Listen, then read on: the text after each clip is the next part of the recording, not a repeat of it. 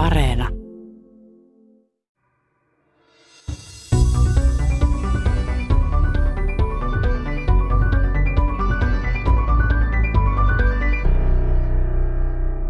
Osaammeko nähdä maapallomme ja elämän täällä arvokkaana?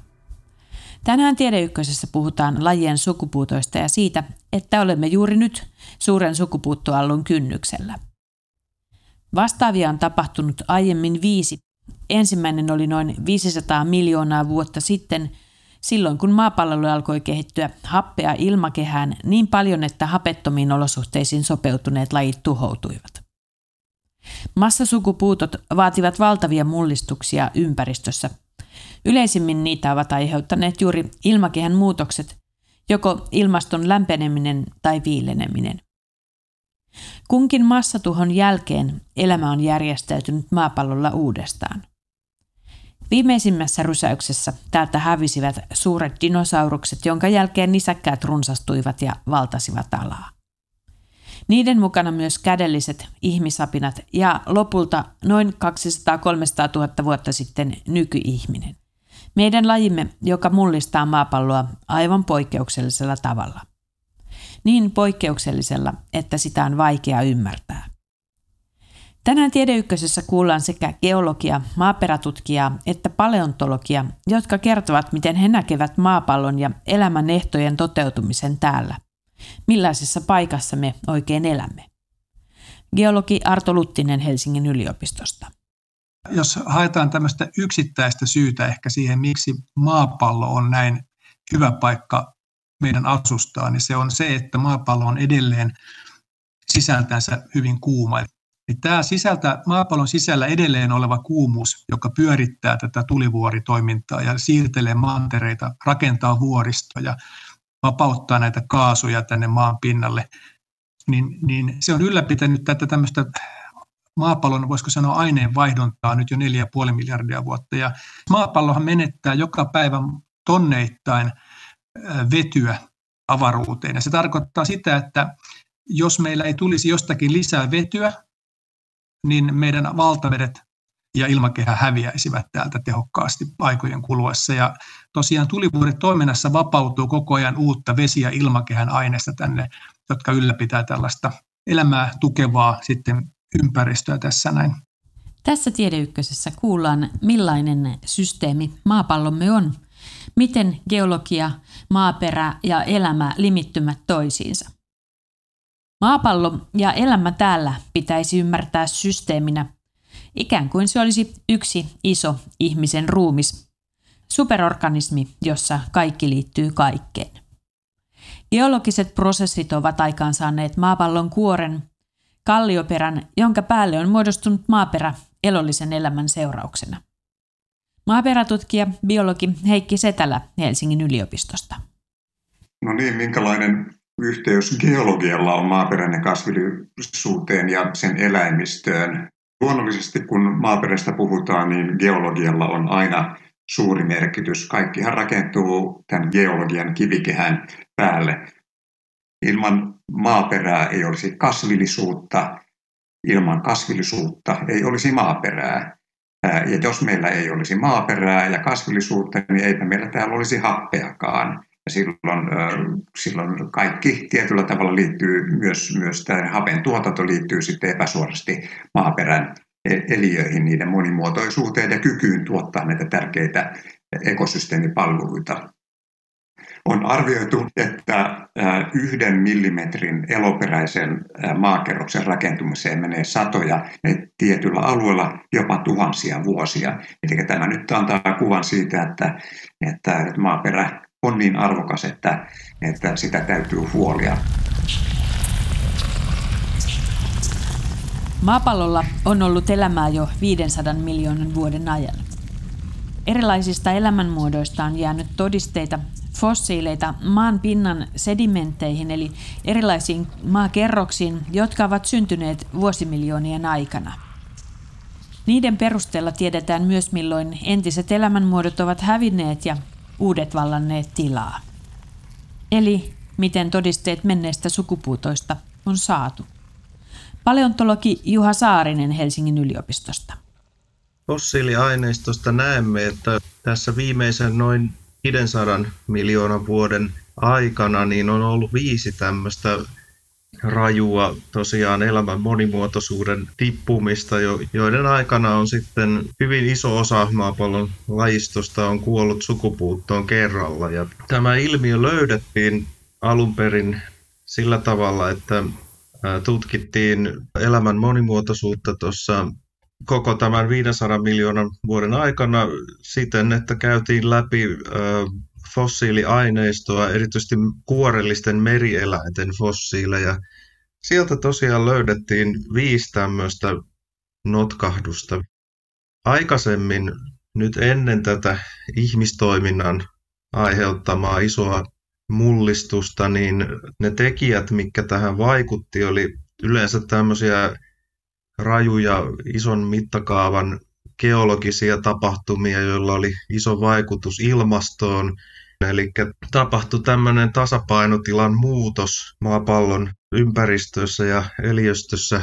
Ja se muutos oli sen verran nopea ja raju, että, että lajit ei ehtineet sopeutua siihen, monetkaan lajit. Ja sitten hyvin nopeasti, kun tarpeeksi tätä stressiä oli aiheutunut erilaisten vaikuttimien takia, niin sitten populaatiot alkoi romahtaa ja, ja tuli sukupuuttoaaltoja ja siirryttiin sitten toisenlaiseen tasapainotilaan ja tota, tämä on siitä huolestuttava juttu, että samankaltaiset prosessit on nyt jylläämässä tässä nykytilanteessa. Eli nyt se on sitten ihmistoiminnan aiheuttamat muutokset, jotka vastaavalla tavalla ajaa nyt maapalloa kohti tämmöistä isoa tasapainotilan muutosta. Tässä Tiedeykkösessä siis mietitään, mitä meidän pitäisi huomioida, kun lennämme tällä isolla Tellus-nimisellä planeetalla, joka kiittää auringon ympäri yli 100 000 kilometrin tuntinopeudella. Käyttöohjeita ei ole, Siksi menneistä ajoista pitää ottaa kaikki oppi irti. Geologi Arto Luttinen. Mulle joskus tulee mieleen se, että tilanne, että jos mua pyydettäisiin, että olisi lentokone tuossa edessä ja joku, joku iso vaikka DC-10, ja sitten mulle kerrottaisiin, että siinä on moottorissa vika, että se, ja sitten sanottaisiin, että mun pitäisi korjata se ja sitten lähteä sitten sillä lentämään – niin mä luultavasti sanoisin, että enhän mä sitä osaa, että mä en ymmärrä, se on aivan liian monimutkainen se moottori ja puhumaan, sitten se lentäminenkin on mahdotonta, se on liian, liian vaikea tehtävä, monimutkainen, että mä en ymmärrä sitä, että en mä uskalla lähteä viemään, en vie perhettäni semmoiselle lennolle, niin, niin meillä on vähän sama tilanne tämän maapallon kanssa, että tämä on paljon, paljon, paljon monimutkaisempi kokonaisuus kuin joku DC-10. Ja, ja sitten silti tuntuu siltä, että joidenkin ihmisten mielessä jotenkin kuvitellaan, että tilanne hallitaan hyvin ja me ollaan niin kuin tilanteen tasalla ja voidaan tehdä isoja päätöksiä, mutta tosiasia on sitä, että me tunnetaan tätä vielä hyvin niukasti ja on, on niin kuin hyvä tiedostaa se epävarmuus, mikä meillä tässä on ja sitten sen takia ottaa harkiten askeleita. Niin, jos geologi pääsisi katsomaan maapalloa tuolta avaruudesta käsin ja näkemään, että millainen se maakuori on tai millaisia kaikkia muodostelmia ja alueita täällä onkaan ja toisaalta sitten sen, että miten laajalle se ihmisen vaikutus ulottuu, niin, niin miten geologi sitä katsoisi, Arto Luttinen? Niin, en ole koskaan valitettavasti nähnyt maapallon avaruudesta. Itse olisi mahtavaa nähdä kadehdin astronautteja, jotka sen saavat kokea. Et kun maapallon kuvaa katselee sieltä avaruudesta päin, niin, niin se, se herättää niin kuin geologissa varmasti minussa ja muissa niin hyvin, hyvin niin kuin monenlaisia ajatuksia, että siinä, siinä ihan yhdellä silmäyksellä hahmottuu tavallaan koko maapallon tarina sitten näiden mannerten syntyjä, merien syntyjä, mannerlattojen liikkeet. Mä luulen, että vähän samalla tavalla kuin kerrotaan astronauttien todenneen, niin sieltä avaruudesta tämä maapallo näyttäytyy sellaisena aika pienenä elämän vihreänä sinisenä saarekkeen avaruudessa, että mä luulen, että se maailma, mikä me koetaan täällä ehkä rajattomaksi ja valtavaksi niin kuin tilaksi, niin se on lopulta hirveän pieni ja suljettu tämmöinen pikkuruinen turvallinen alue kylmässä universumissa. Ja sieltä avaruudesta käsin näki sen, että tämä ilmakehä, jota me tällä hetkellä sitten saastutetaan kovasti, niin se on aivan ohuen ohut tämmöinen höyrykalvo, joka verhoaa ja suojelee meitä ja elättää tätä maapallon ekosysteemiä. Ja se samalla sitten tämä korostaa sitä rajallisuutta, meidän kaikkien niin kuin tarvitsemme raaka-aineiden rajallisuus. Sitten taas kun sit katselee sitä maapallon kasvokuvaa avaruudesta, niin siellä näkyy niin selkeästi erilaiset geologiset vyöhykkeet, vuoristot, vuorijonot, vulkaaniset alueet. Näkyy se palapelimäinen karttakuva, mikä kertoo mannerten muinaista vaiheista. Ehkä semmoinen kanssa näkyy siitä, että kun geologi tietää, missä päin maailmaa minkäkinlaisia kalliomuodostumia on ja miten ne ovat syntyneet ja missäpä vaikka malmeja ja tosiaan vaikka tulivuoria on, niin näkisi hyvin sen, kuinka ihmiskunnan sitten tämä tämmöinen leviäminen noudattelee tällaisia hyvin pitkälle tämmöisiä geologisia rakenteita, jotka viime kädessä määrittelee juuri sen, että missä maapallon maaperä on hedelmällistä, missä päin niitä malmeja löytyy ja miten muun muassa vuoristot vuorisot ja mannerten sitten koko ja asema määrittelee, miten meri, meri, merien ja ilmakehän virtaukset etenee ja sillä tavalla säätelee globaalia ilmastoa. Eli tämä tämmöinen, tämmöinen supersysteemi luonne sieltä varmasti kanssa pistää sille. Ja, ja varmaan viimeisenä sitten, kun se avaruusalus kiertäisi tuonne yö, yöpuolelle, niin viimeistään siinä kohtaa näkyisi tämä valomeri, mikä leviää kaikkialle. Että aivan pieniä saarekkeita näkyisi pimeänä erämaaluonto ja ihminen on muuten sitten verhonnut tämän planeetan niin aika tehokkaasti viljelykseen ja kaupunkien alle. Niitä on tällainen valtava koneisto ja, ja sitten just teidän geologien silmin, niin, niin se on sellainen magma-pisara, mutta sitten sille kuorelle, tämän maapallon kuorelle on todella kehittynyt ne alueet, missä sitten se käytit termiä hauras, ja mä liitän sen nyt, että tavallaan se hauras elämä ja ne elämän ehdot ovat kehittyneet. Miten suuria muutoksia ihminen voi ylipäänsä maapallolle tehdä, kun se on tämmöinen magmapisara avaruudessa? Niin maapallo on, se on tosiaan tavallaan sellainen pieni saareke ja kuitenkin se on sitten meihin ihmisiin verrattuna myös suuri, että ihmiskunta epäilemättä niin pystyy aiheuttamaan hyvin merkittävää muutosta ja on aiheuttanut merkittäviä muutoksia siis monella tavalla tähän maapallon pinnan elinoloihin. Ehkä tämä ilmakehän ja sitä kautta vesikehän muutokset on, on niin kuin merkittävimpiä. Tavallaan siis semmoinen, joka ehkä joskus unohtuu keskusteluissa, niin on, että että loppumetreillä niin kuin tämän muutoksen suuruus, mitä ihminen aiheuttaa vaikkapa nyt lämpötilassa, niin ei sinänsä ole se ongelma. Eli maapallolla on menneinä vaiheina muinaisuudessa ollut paljon lämpimämpiä ajanjaksoja kuin mitä nyt ihmisen aiheuttama ilmastonmuutos luultavasti tulee tuomaan tullessaan. Mutta se ongelma on siinä, että tämä muutoksen nopeus on niin suuri, että sen muutoksen nopeus vastaa tämmöisiä katastrofaalisia tuulivuoren purkausvaiheita. Ihminen on kuitenkin lajina vasta muutaman ehkä 100 000 vuotta vanha, eli me ollaan hyvin niin kuin nuori laji loppumetreillä ja on, on turha haaveilla, että ihmiskunta olisi tällä planeetalla enää kovin pitkä aikaa. Siis miljoona vuotta on geologisessa mittakaavassa pieni aika ja ihmettelisin, jos ihmiskunta miljoona vuoden kuluttua tällä vielä tallaisi – niin siinä vaiheessa, kun ihmiskunta on täältä poistunut, niin varsin nopeasti sitten taas palataan varmasti tällaisen normaalin maapallon kehityskulkuun, jota sitten säätelee tämän suuren planeetan kuuma sisäosa ja toisaalta taas sitten avaruuden mullistukset. Eli aika, aika pian sitten ihmiskunnan poismenon jälkeen, niin kyllä sitten taas niin kuin palataan normaalin tilaan. Se, mikä tietysti on, on kauhean traagista, on se, että me ollaan nyt jo tuhottu hyvin monia eliölajeja. Ja vaan kiehtovaa ajatella sitä, että kun mennään ajassa taaksepäin kymmeniä miljoonia vuosia, niin siinä vaiheessa ei ollut mitään ihmisen kaltaista eliötä tällä planeetalla edes vielä olemassa.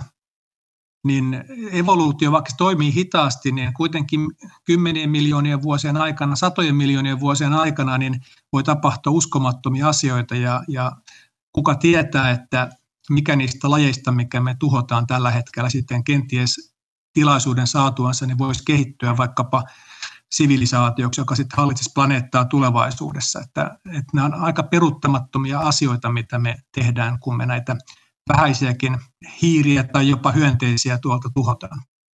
Jos kaikki nisäkkäät olisivat tuhoutuneet edellisessä massasukupuutossa, ei meitä olisi. Varhaisimmat esi-isämme olivat ilmeisesti vain rotan kokoisia, päästäisiä muistuttavia otuksia. Kun dinosaurukset hävisivät, nisäkkäät valtasivat niiltä jäänyttä tilaa. Tutkijatohtori paleontologi Juha Saarinen.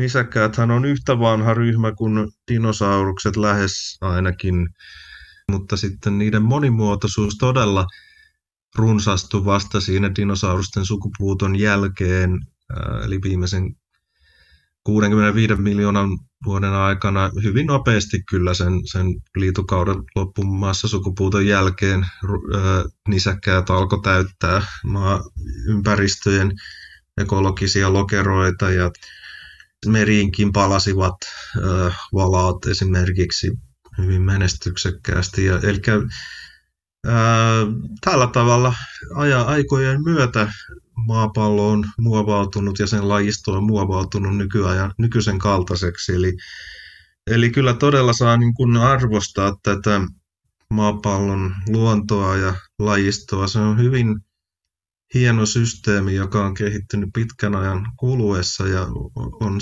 sääli, että ihmistoiminta vaikuttaa siihen nyt niin rajusti.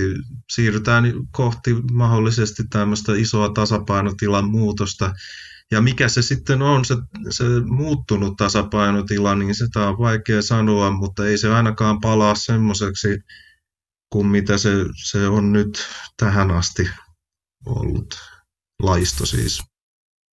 Viime vuosina on alkanut nostaa ehkä enemmän päätä sellainen ajatus, että nämä sukupuutot sitten ehkä eivätkä aiheudu niin kuin jonkun yhden tietyn muutoksen takia, vaan enemmänkin tällaisena sitten monen, monen niin kuin ongelman aiheuttamana ekosysteemin romahduksena. Eli tavallaan tämä hyvin, hyvin monimutkainen ja tasapainotilanne erilaisten eliöiden ja niiden ympäristön kesken sitten, kun, kun se tarpeeksi häiriintyy, niin saattaa tavallaan aiheuttaa tämmöisen ketjureaktion ja romahduksen. Ja, ja se, että millä hetkellä tämä tämmöinen romahdus sitten tapahtuu, niin on, on, näyttää olevan semmoinen hyvin vaikea nähdä, että tämä tosiaan tämä meidän maapallon ö, tämmöinen globaali systeemi, ekosysteemi, ympäristö on, on niin monimutkainen supersysteemi, että, että tosiaan niin ehkä se, mikä on pelottavaa, on se, että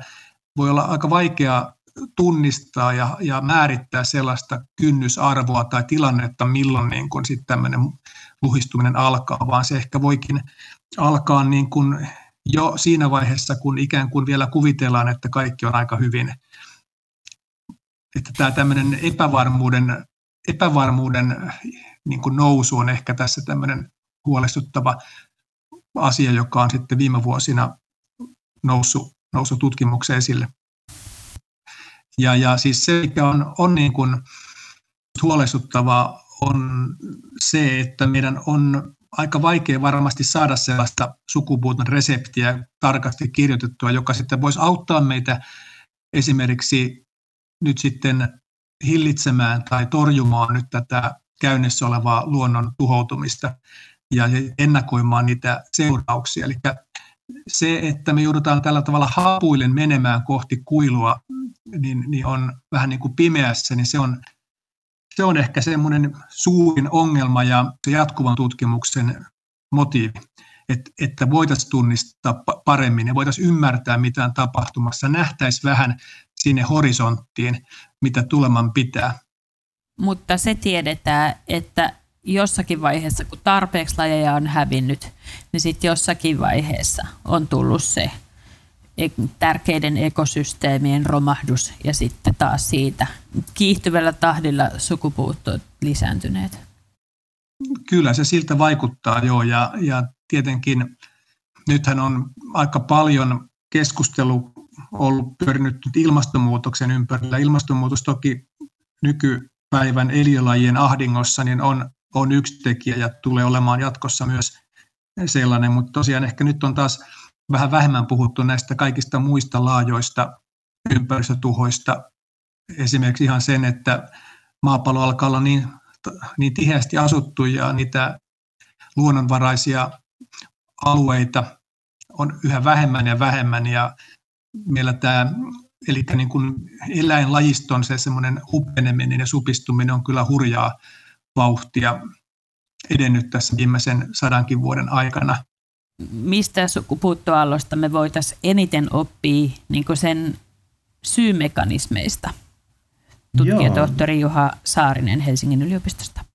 Joo, tämä on hyvä kysymys myös. Ja tässä voisi vois ajatella, että tämä rajuin massasukupuutto, jonka tiedämme näistä viidestä viimeisen 500 miljoonan vuoden ajan massasukupuutosta rajuin oli permikauden lopun massasukupuutto noin 250 miljoonaa vuotta sitten.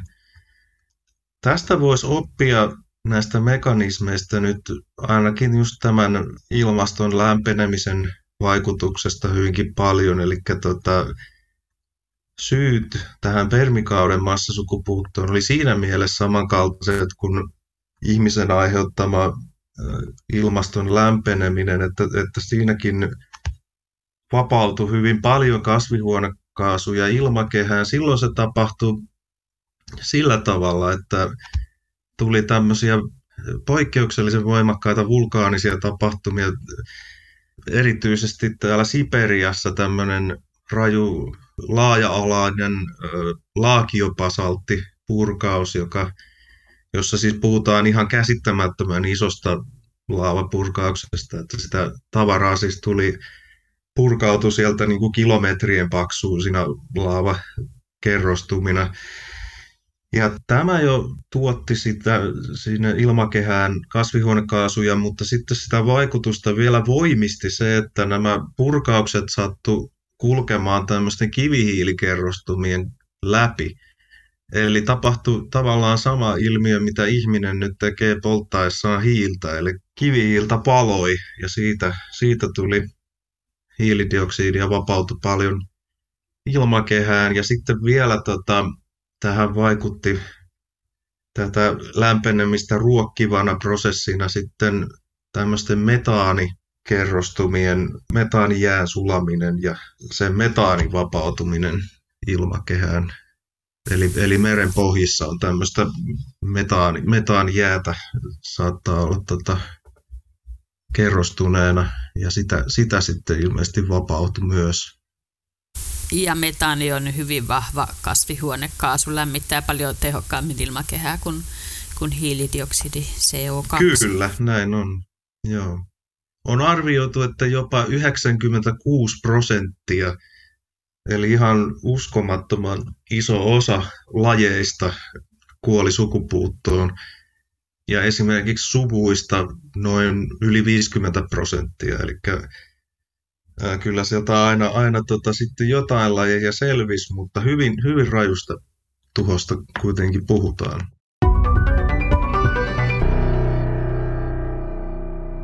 Sukupuutto uhkaa lukemattomia lajeja, koska ihminen on levittäytynyt niin laajalle ja muokannut maapalloa niin paljon. Viimeiset sata vuotta ovat olleet hurjia maapallon historiassa. Väestö on kasvanut räjähdysmäisesti. Kun vielä 1500-luvulla meitä oli noin puoli miljardia, 1900-luvun vaihteessa maapallon väestö oli reilu puolitoista miljardia ja Kohta meitä on jo kahdeksan miljardia. Se on käsittämätön väestönkasvu, mikä ei olisi ollut mahdollista ilman voimaperäistä maanviljelyä. Lisäksi teollinen vallankumous on mahdollistanut luonnonvarojen hyödyntämisen ennennäkemättömällä tavalla. Viimeiset vuosikymmenet ovat olleet katastrofaalisia alkuperäiselle luonnolle. Tuntuu kuin olisimme irtaantuneet niistä lainalaisuuksista, jotka ylläpitävät elämää maapallolla. Myös meidän omamme.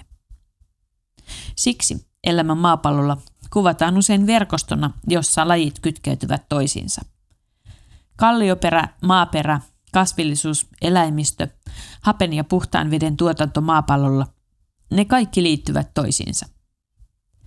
Heikki Setälä on kaupunkiekologian professori Helsingin yliopistossa. Hän on biologi ja maaperätutkija, joka kulkee lapiomatkassaan eri puolilla maailmaa selvittäessään maaperän hyvinvointia ja sen tuottamien palvelujen edellytyksiä. Paitsi että on tietenkin tärkeää se, että meillä on tätä biologista monimuotoisuutta ja sillä on arvo sinänsä, sillä on itseisarvo. Mutta näin maaperätutkijana olen monesti ajatellut sitä, että itse asiassa niin meidän ihmisten tulee olla vielä enemmän tietoisia niistä toimista, niistä ekosysteemipalveluista, joita maaperä tekevät meille ihmiselle. Maaperän luonnollisesti on hyvin tärkeä merkitys meidän ihmisten ruoko, ruokavarastoihin. On arvioitu, että noin 95 prosenttia maailman ravinnosta on maaperästä peräisin, eli hyvin suuri merkitys hajotustoiminta sinänsähän on, on äärimmäisen tärkeää. Kuvitellaanpa, että meiltä, meiltä puuttuisi nämä maaperän hajottaja-eliöt, niin kaikki se eloperäinen materiaali, mikä pinnalle, maapinnalle varisee ja puista tippuu, jos nyt, nyt, nyt sitten sai, olisi edes olemassa ilman maaperäeliöitä, niin se kertyisi sitten maaperään ja satojen tuhansien vuosien aikana meillä olisi tässä 10 metrien syvyinen kerros lehtikariketta, hajoamatonta lehtikariketta, josta ei pääsisi sitten ravinteet vapautumaan maaperään ja takaisin kasville käytettäväksi. Maaperät eliöstö muodostaa kasvien kanssa tämmöisen hajotuskoneiston, elämää kierrättävän, elämää ylläpitävän koneiston, josta me tietenkin kaikki olemme kiitollisia. No mitä kaikkea siinä maaperässä sitten on? Mitä siellä elää? Maaperähän on kutsuttu köyhän miehen sademetsäksi, eli siellä on siis enemmän lajeja ja yksilömääriä kuin, kuin on, on, on missään muualla. Neliömetrillä suomalaista härmäläistä havumetsämaaperää elää kymmeniä miljoonia sukkolamatoja, satoja miljoonia alkueläimiä satoja tuhansia kuoripunkkeja, petopunkkeja, kymmeniä tuhansia hyppyhäntäisiä, ää, kymmenittäin, sadoittain, tuhansittain hämähäkkejä, kovakuoreisia ja muita. Eli ei pelkästään siis tämä valtava yksilömäärä, mikä maaperässä on, niin, mutta myös sen lajimäärä on huikea. Neliömetrillä elää tuhansittain maaperäeläinlajeja, joista lierot, eli madot, ovat vain yksi. Meillä Suomessakin voidaan kyllä ihan hyvin puhua maaperästä kaikkein rikkaimpana komponenttina. Se on rikkaampi vielä kuin Amazonasin sademetsän kasvillisuusalue, tai se on vieläkin rikkaampi kuin koralliriuttojen kalalajisto ja, ja, ja niin poispäin. Eli meillä suomalaisilla meidän jalkojemme alaa, alla elää kertakaikkinen maaperän aarreaitta, josta, josta, jossa elää eliöitä niin lajistollisesti kuin yksilömääräisestikin enemmän oikeastaan kuin missään muualla. Millainen merkitys sen maaperän eliöstöllä on sitten meille?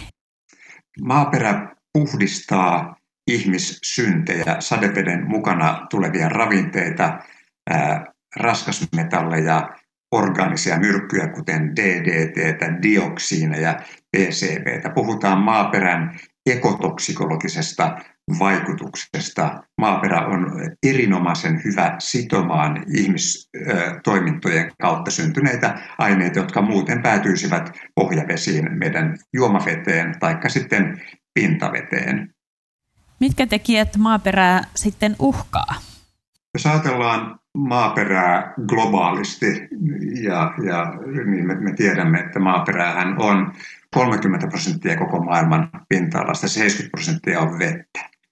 Ja, ja ihmiskunta lisääntyy yhä kiihtyvällä vauhdilla, tarkoittaa sitä, että tarvitsemme yhä enemmän ja enemmän ravintoa, ihmisen, ihmiset tarvitsevat enemmän enemmän maankäyttöä, jotta, jotta saisimme parempia asuinalueita. Meidän kaupungistuminen liittyy, taajamaistuminen kiihtyy koko ajan ja, ja, ja niin, niin suurimpia näitä globaaleja uhkia sitten maaperän kannalta on maaperän liika käyttö ravintona. Meidän pitäisi oppia se, että maaperän, maaperälläkin on rajansa, jonka ylitettyä niin se ei pysty enää palautumaan sellaiseksi, mikä se aikoinaan on ollut. Todellakin yhden millimetrin eloperäisen maakerroksen syntymiseen saattaa tietyllä maapallon alueella kuulua, kulua jopa tuhat vuotta. Ymmärtää sen, että eihän meillä ole aikaa odottaa siitä, että ennen suuria joukkokuolemia tai joukkotuhoja.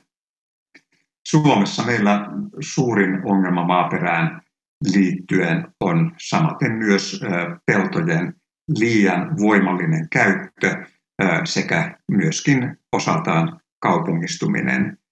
Onneksi meillä suomalaisen, suomalainen maaperä on kohtuullisen vapaa myrkyistä, eli meillä, meillä liikenne on se suurin saastuttaja ja se liikenteen vaikutus nyt lähinnä näkyy sitten taajama-alueella ja, ja sitten suurien valtateiden varressa, mutta tämmöistä suurta ää, maaperän saastumista niin kuin Keski-Euroopassa, vaikka Kiinassa, niin ei oikeastaan vielä ole tavattu.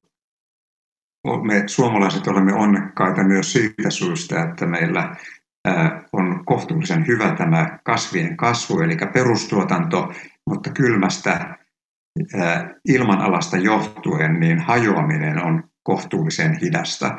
Ja tämä tarkoittaa sitä, että meillä sitä uutta eroperäistä materiaalia, koska hajoaminen on hitaampaa kuin se tuotanto, niin meillä uutta eloperäistä materiaalia syntyy joka vuosi jonkun verran lisää. Ei se nyt vallan nopeaa ole, mutta kuitenkin niin, että tästä, tässä meikäläisissä metsissäkin tämä eloperäisen aineen määrä ja, ja ruohikkomailla niin kasvaa vuosi vuodelta jonkun verran. Näin ei ole muualla päin maailmaa lämpimimmissä ilmastooloissa, jossa, jossa hajoaminen saattaa olla nopeampaa kuin tämä perustuotanto.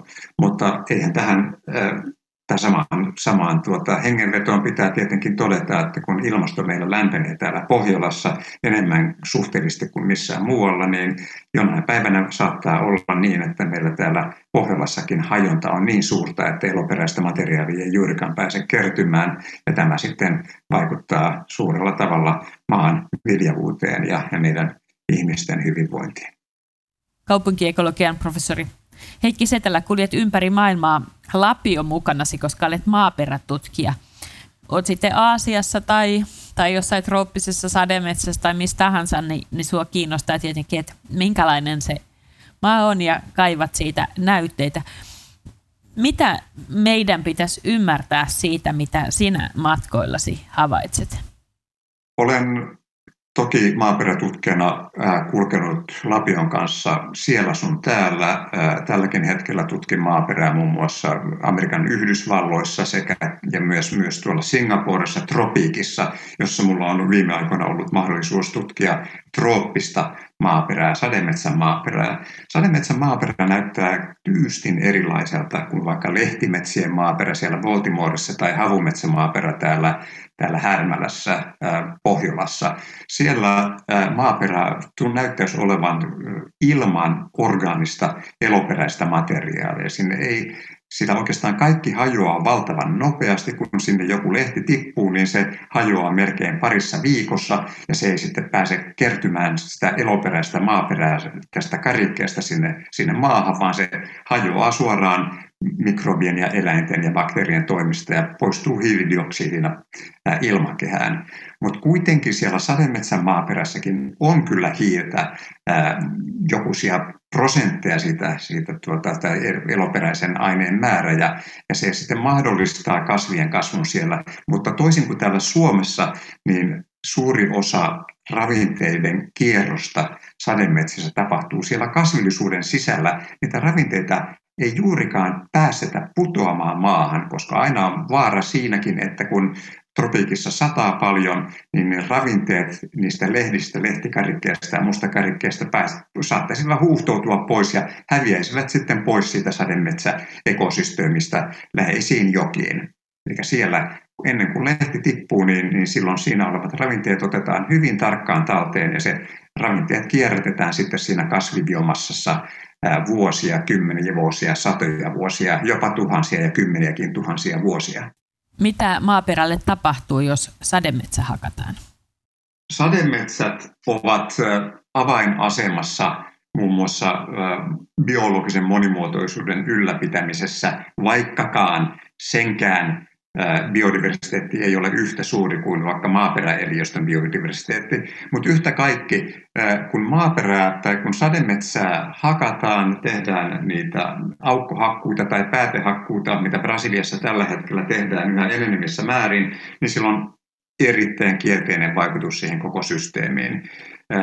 Kun, me, kun sieltä kasvuspeittävyys hakataan, niin sade pääsee lankeamaan täydellä voimalla, siis trooppiset sateet maaperään, jolloin se huuhtoo sen vähäisenkin eloperäisen materiaalin ja siihen sitoutuneet ravinteet pois ja tapahtuu tämmöistä niin sanottua horisontaali-lateraalivirtausta, jolloin maa, maa muodostuu ikään kuin, siitä tulee ikään kuin asfalttia ja, ja maaperässä olevat ravinteet sitten pääsevät valumaan sitten jokiin. Ja, ja kun se kerran näin tapahtuu, niin peli alkaa aika pitkälti olla menetetty.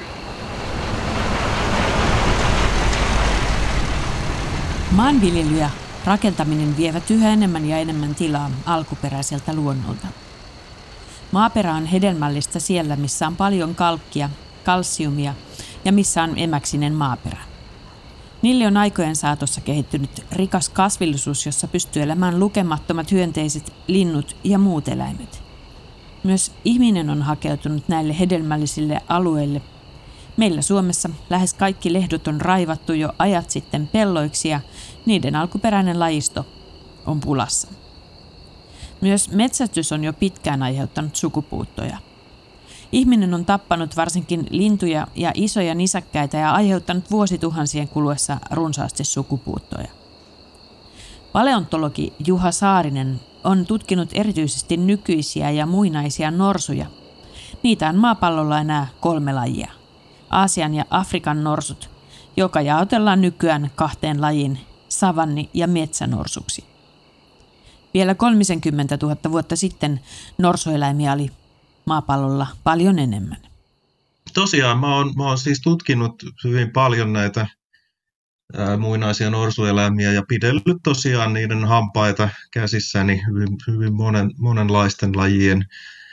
Ja tuota, tätä tein esimerkiksi Lontoon luonnontieteellisessä museossa kolme vuotta. Käytin siellä yhden kokonaisen puoli vuotta siihen, että pelkästään, tai lähes pelkästään siihen, että mä vaan kävin läpi niitä norsueläinkokoelmia siellä, eli tota, tutkin niitä hampaita, otin mittoja ja valokuvia ja, ja selvitin sitä taksonomiaa, mit, mitä lajeja siellä oli ja, ja minkälaisia eri ham, erilaisia hammasmuotoja niillä oli ja tosiaan sitten mittasin niistä näitä hamma, hammaskulumismuotoja, jotka kertoo sitä ravinnosta ja sitten sitä hampaan, hampaan yleismuotoa ja sehän oli ihan valtavan antoisaa aikaa kyllä, että tuota, niiden tulosten perusteella sitten oppii siitä, miten maailma on muuttunut ja mitä norsueläimet omalta osaltaan siitä kertovat. Ja no, Lontoon luonnontieteellinen museohan on näitä, näitä vanhimpia ja suurimpia luonnontieteellisiä kokoelmia maailmassa. Ja tämä tarkoittaa myös sitä, että siellä on, on maailmanlaajuisesti sitä aineistoa ja tota, kattaen hyvin, hyvin tota, osa, suuren osan maapalloa ja, ja myöskin ajallisesti aika kattava aineisto. Eli siellä kyllä saa semmoisen hyvän kokonaiskuvan. Eli kyllä Lontoon luonnontieteellisen museon aineistojen perusteella niin, niin pyst, pystyy näkemään aika hyvin näitä monimuotoisuuden muutoksia ja, ja, ja sukupuuttotapahtumia myös norsueläinaineistoissa. Kuinka monen erilaisen norsun hampaita olet pidellyt käsissäsi? Joo, no tota, aika lailla monen. Siis puhutaan, puhutaan varmaan niin kuin, kymmenistä lajeista ainakin. Eli tota, norsueläinlajeja kaiken kaikkiaan niiden koko historian aikana on ollut noin parisataa lajia. Se on niin kuin laji runsaudeltaan kuitenkin verrattain pieni ryhmä siinä mielessä, mutta tota, jos ajattelee, että nykyään meillä on vain ne kolme lajia norsuja, niin kyllähän se siihen verrattuna ja, ja yhtenäkin aikana on saattanut elää kuitenkin helposti kymmeniä norsueläinlajeja parhaimmillaan. Et, et pal- paljon lajeja niitä on ollut kuitenkin ja, ja kyllä mä aika suurta osaa suuren osan siitä lajistosta edustajien hampaita on pidellyt käsissä, niin sanoisin, että varmaan noin puolen jopa. Onko ihminen vaikuttanut norsueläinten sukupuuttoihin, kun niitä nyt sitten on kuitenkin ollut paljon enemmän maapallolla, mitä tällä hetkellä? Kyllä sanoisin, että ihan selvästi, että vaikka se norsueläinten monimuotoisuus alkoi taantua ennen ihmisen vaikutusta, niin kyllä tässä ihan viime vaiheessa, eli sanotaan viimeisen 30 000 vuoden aikana, kun nykyihminen nimenomaan oli laajasti levittäytynyt jo Afrikan ulkopuolelle ja metsästeli sitten täällä Euroopassa esimerkiksi villamammuttia ja Amerikan puolella sitten viimeisiä Kolumbian mammutteja ja mastodontteja esimerkiksi, niin kyllä varmasti väittäisin kyllä, että se, se lopullinen syy, vaikka, vaikka siis esimerkiksi villamammutin taantumiseen vaikutti kyllä ilmastokin ja, ja esimerkiksi metsäkasvillisuuden levittäytyminen viime jääkauden jälkeen, niin kyllä mä silti sanoisin, että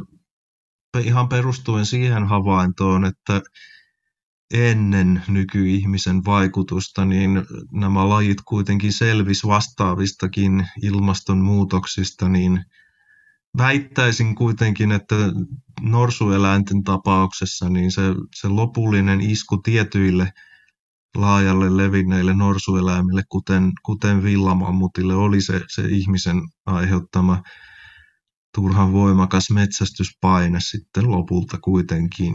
Että tota, toisaalta sitten osa norsuista tietysti on selvinnyt nykypäivään, eli Afrikassa, Afrikassa ne on selvinneet lähes ilman mitään ihmisen vaikutusta toistaiseksi, mutta onhan nyt selvää tietenkin, että ihmisen metsästyspaine ja salametsästys vielä nykyäänkin on, on rajusti taannuttanut jäljellä olevia norsukantoja ja se on hyvin huolestuttava tilanne, että luonnonvaraiset norsut, nämä viimeisetkin lajit on, on kyllä vaarassa hävitä ihmisen, ihmistoiminnan takia. Isojen nisäkkäiden tulevaisuus näyttää huonolta jatkossakin. Ihmisen kotieläimet karjan kasvatus vie tilaa alkuperäiseltä luonnolta. Luonnonvaraisten eläinten osuus maapallon biomassasta on enää vain pieni osa siitä, mitä on nautojen, sikojen, lampaiden, vuohien ja muiden kotieläinten biomassa. Ne on tyypillisesti lajeja, joiden lisääntymisnopeus on kohtuullisen pieni. Niillä on pitkät kantoajat ja, ja ne saa kohtuullisen vähän poikasia kerralla ja siihen ei tarvita välttämättä paljonkaan sitä ihmisen aiheuttamaa lisäpainetta kuolleisuuteen, että se kuolleisuus ylittää tämän syntyvyyden ja sitten pikkuhiljaa ne kannat taantuu. Eli kyllä, kyllä se niin on, että ihmisen vaikutus tähän megafaunan eli, eli isojen nisäkkäiden sukupuuttoon on ollut mielestäni kiistaton tässä ainakin viimeisen 30 000 vuoden ajalta.